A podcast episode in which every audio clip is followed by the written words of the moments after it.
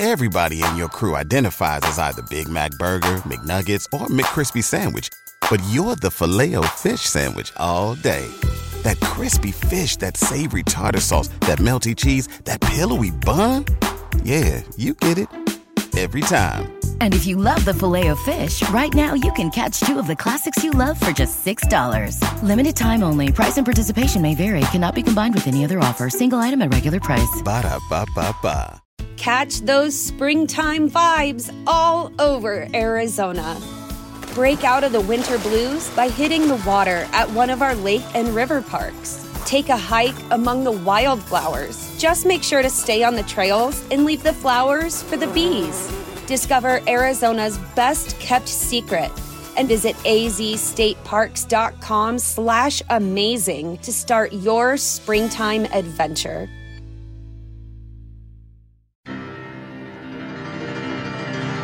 With Vershawn Jackson. Sponsored by Wingstop.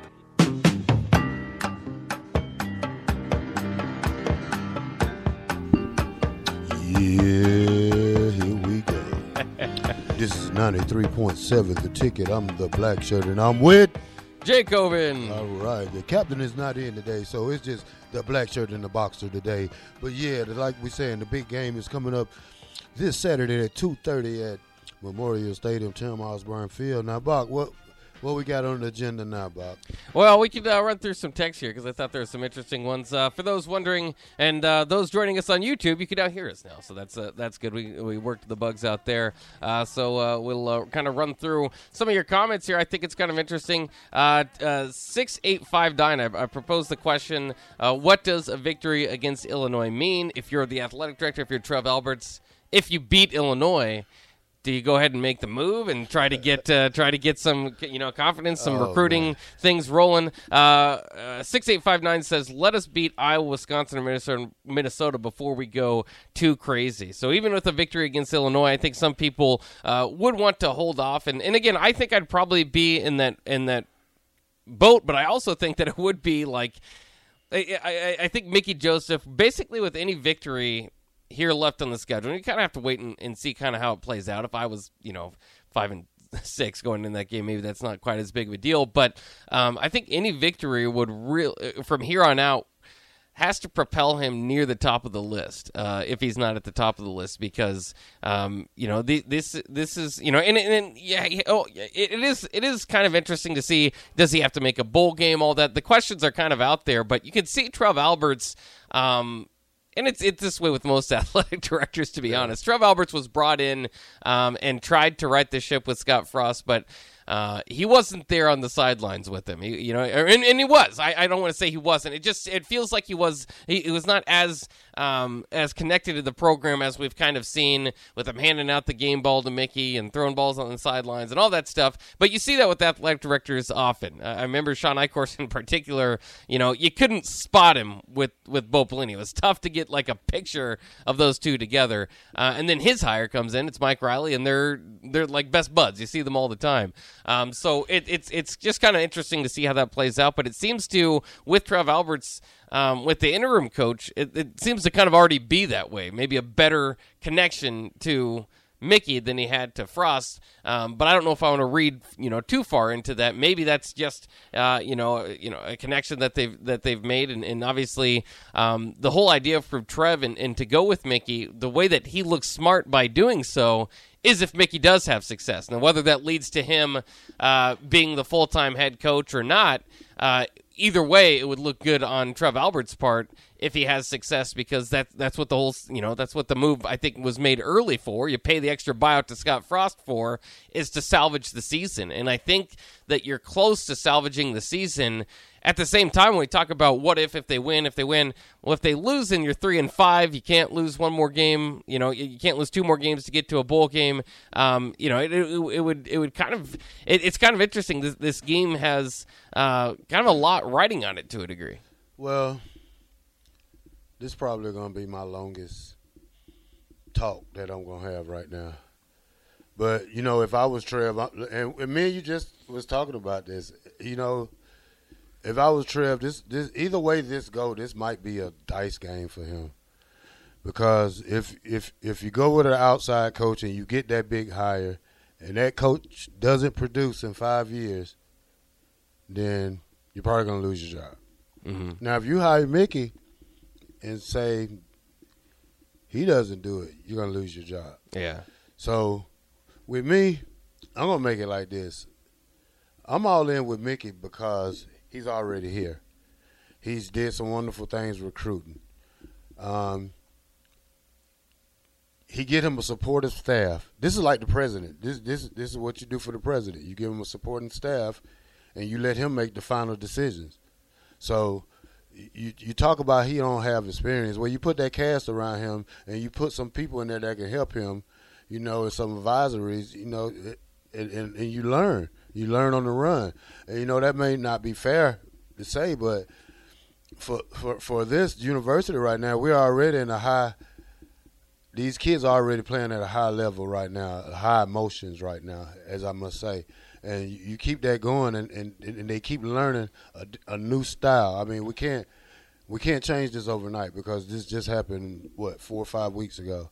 So you, you it's it's the same offense, but I guarantee you, it's a different defense because it's a different playing style they playing now, and they playing more, you know, different because you can tell the different formations. But you know, you, you keep building off this year with Mickey, and and and, the recruiters class that Mickey brings in, the recruiting he does is, is fabulous. Now I know one thing he's going to do. He's going to go in and he's going to change probably some recruiting things and bring in some people that he know that can recruit. Where well, where we need him to go in different parts of the South or, or different parts of Nebraska because he's already did a great job in Omaha. So you can't take that away from him Mhm. because he got the relationship back with Omaha that Nebraska had lost several years ago for not recruiting the top the kids out of Omaha like that. Now you keep building on that. And you go to the transfer portal with the people you bring in, the recruiting people you bring in, because this is not going to be the same recruiting that the, the last couple of years we've been re- the level we've been recruiting at. Now this recruiting goes to a high level. You get more bigger kids, you get more better kids, you get more faster kids, you get more athletic kids. You're gonna have to go to the transfer portal at least get you eight this year. Yeah. And They've so been heavily JUCO recruiting this last weekend. And, so- and nothing wrong with JUCO's player because I Oh, came no. out of JUCO. But the thing is, you keep building off that, and, and with the recruiting class he's going to get, and the transfers that's going to come in, you know, Nebraska's going to be better than what they thought they were next year because you're already on the level of trying to change your program into some winners instead of you know doubters. You know, that's what you got to do. You got to get doubt out these kids' head, and you got to put win in their mind. So and, that's why Mick is the best fit for this thing right now. Let's move forward. And people, I don't know why people want to argue. I mean, you get that big time coach, you get him and you give him all that money. You're not, you're not gonna be. I don't give you instant success. You know, it's still gonna take you three, four years. You know, but you know, like I said, I'm all in on Mickey because I know what he can do and I know what he brings to this university. And if you, and I'm not just saying he's he's not an outsider. He's or I don't care about him being an inside guy because he played here. I'm telling you what fits right now at this time and this because this ain't the old this ain't the old Nebraska. You know, if you want to get kids here, you better show a change and you better show them a reason to come here. And I know one reason why these kids will come here. They'll come here for Mickey Joseph, and they'll come here because he's at the University of Nebraska. So Yeah. think about it how you want, but like that's my take on Mickey Joseph scenario. Well, in, in Nebraska not being where they were, um, maybe should factor into the, the equation too, or at least factors in in the fact that it will help Mickey Joseph's Hey, case. Let's, let's go, go. ahead. let, us go to YouTube with John Runyon. Uh, Rod, what's his name there? Uh, John Rotten. Yeah, he, our defense gave up the most rushing yards in the FBG. Okay, they did, but like I said, we, they're working with what they're working with.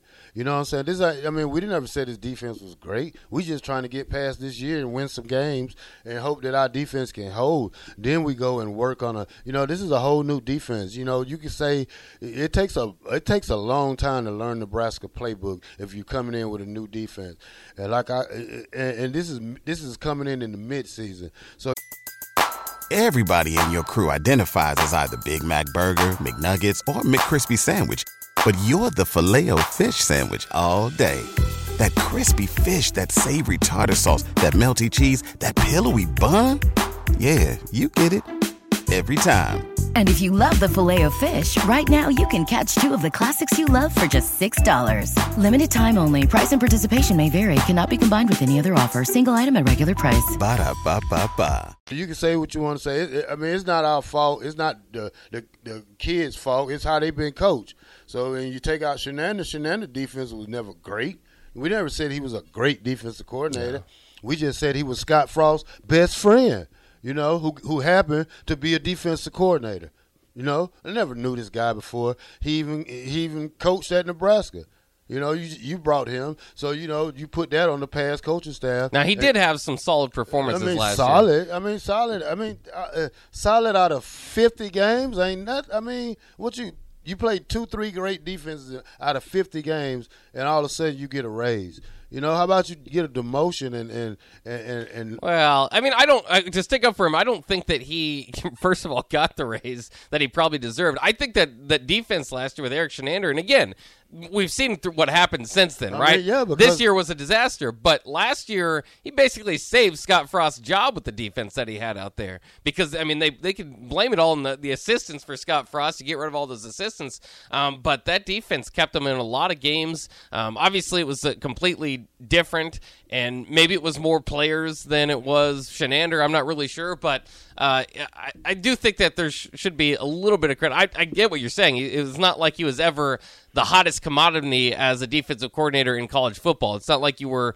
fighting off other major brands to come in and take him or like he was out there for head coaching jobs or anything like that. But I'll tell you what, I mean, going up against Lincoln Riley's Oklahoma offense last year, and, uh, you know, that was a win for Eric Chinander, what they were able to limit them to. That hadn't been done in a long time there in Norman. And, you know, there were other games like that. No, no first down given to shutting down Kenneth Walker. what- that defense was actually pretty solid last season. what did Georgia do to Oklahoma that year? What was it? Last year? Yeah, Did Georgia play Oklahoma last no, year? No, the year before that when they went was like twenty eight to six or something like that. I don't think so. Lincoln Oklahoma- Riley's it, when Nebraska was able to limit uh, Lincoln Georgia- Riley's offense, it had been a while. Somebody beat the brakes off of them in the playoffs, like 35-14.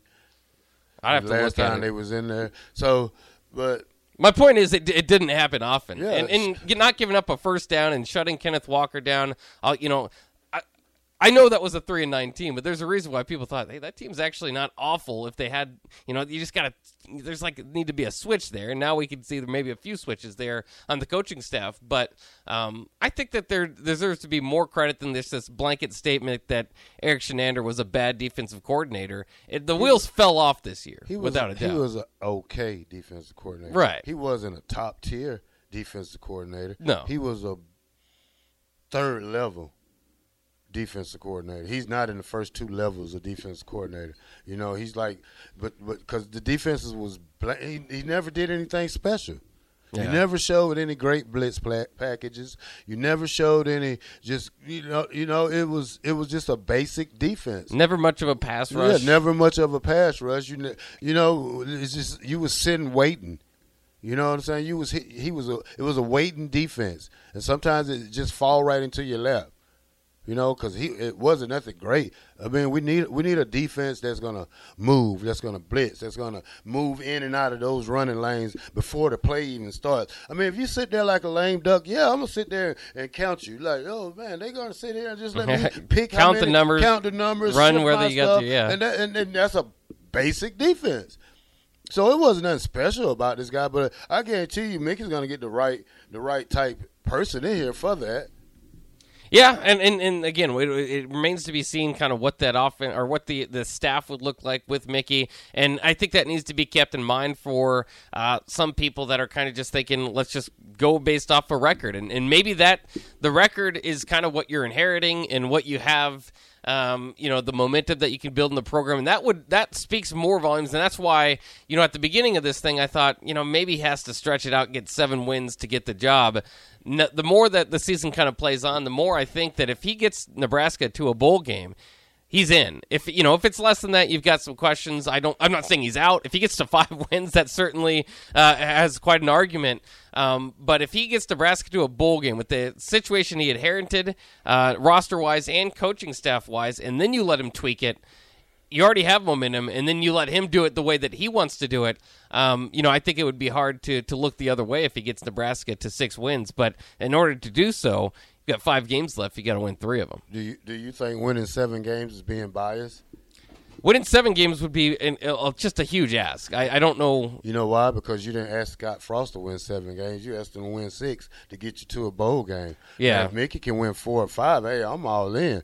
He ain't got to win but one more to me. But you can't tell me that you need Scott Frost to win six games to to to get to keep his job, but you want Mickey to win seven, eight with the team he was left. With the well, type, uh, the, the, the way this program was left you want this guy to come in here and change all this around. We're not even the players he wants or we need at the level for us to play against these top teams, even with the last five games left.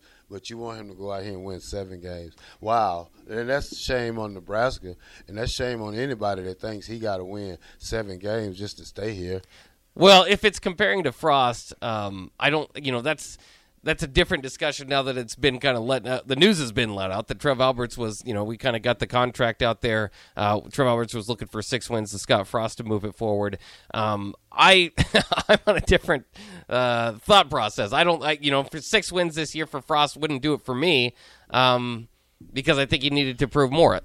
For me, Scott Frost probably wouldn't have been brought back. I've been, you know, I've been kind of saying that for a while now. There's no way that I would have let, I wouldn't have re- re- brought him back at three and seven. And then when he went three and nine, I probably wouldn't have brought him back in general. Uh, you know, the decision was made to bring him back at three and seven. So, uh, you know, we all kind of have our different uh, expectations and stuff like that. But um, that's, you know, to your point, I, I think is, you know, I, I don't I think that there's a different resume there, right? And Scott Frost had has has fallen so far that it's, hard to say this, but maybe that if you truly believed in Scott Frost, and I think they did this because they they did. They th- felt there was still some hope there. They felt like there was something still to the magic that he had early on in his career that just didn't transition to Nebraska. Um, to I mean, you'd have to truly believe in Scott Frost uh, to keep him at six here, and I think that they did. Um, so it's, but it is. But uh, what I'm saying though is there's a different resume there. So I don't think that you could just blanket statement say this guy needs to do this, this guy should have to do the same thing because they're working with different resumes. Now, at this point, you know, is Mickey Joseph's resume better than Scott Frost? As a head coach, uh, you know, it's it's hard to argue, but uh, it, it's very interesting to argue. We'll, we'll take a quick break here as we are uh, up against break, but we'll be right back. We'll continue this discussion. It's always fun to talk Nebraska football, especially in the midst of a coaching search. Uh, there's so many stuff, so much stuff going on, uh, and they've got a top 25 opponent coming in this week, so uh, so much going on there. plenty more to talk about. We'll do more. We'll get to more of your reaction as well here on the Captain on 93.7 The Ticket crazy. From Hollywood to South Central. Everybody in your crew identifies as either Big Mac Burger, McNuggets, or McCrispy Sandwich. But you're the filet fish Sandwich all day. That crispy fish, that savory tartar sauce, that melty cheese, that pillowy bun. Yeah, you get it every time. And if you love the filet of fish, right now you can catch two of the classics you love for just $6. Limited time only. Price and participation may vary. Cannot be combined with any other offer. Single item at regular price. Ba da ba ba ba.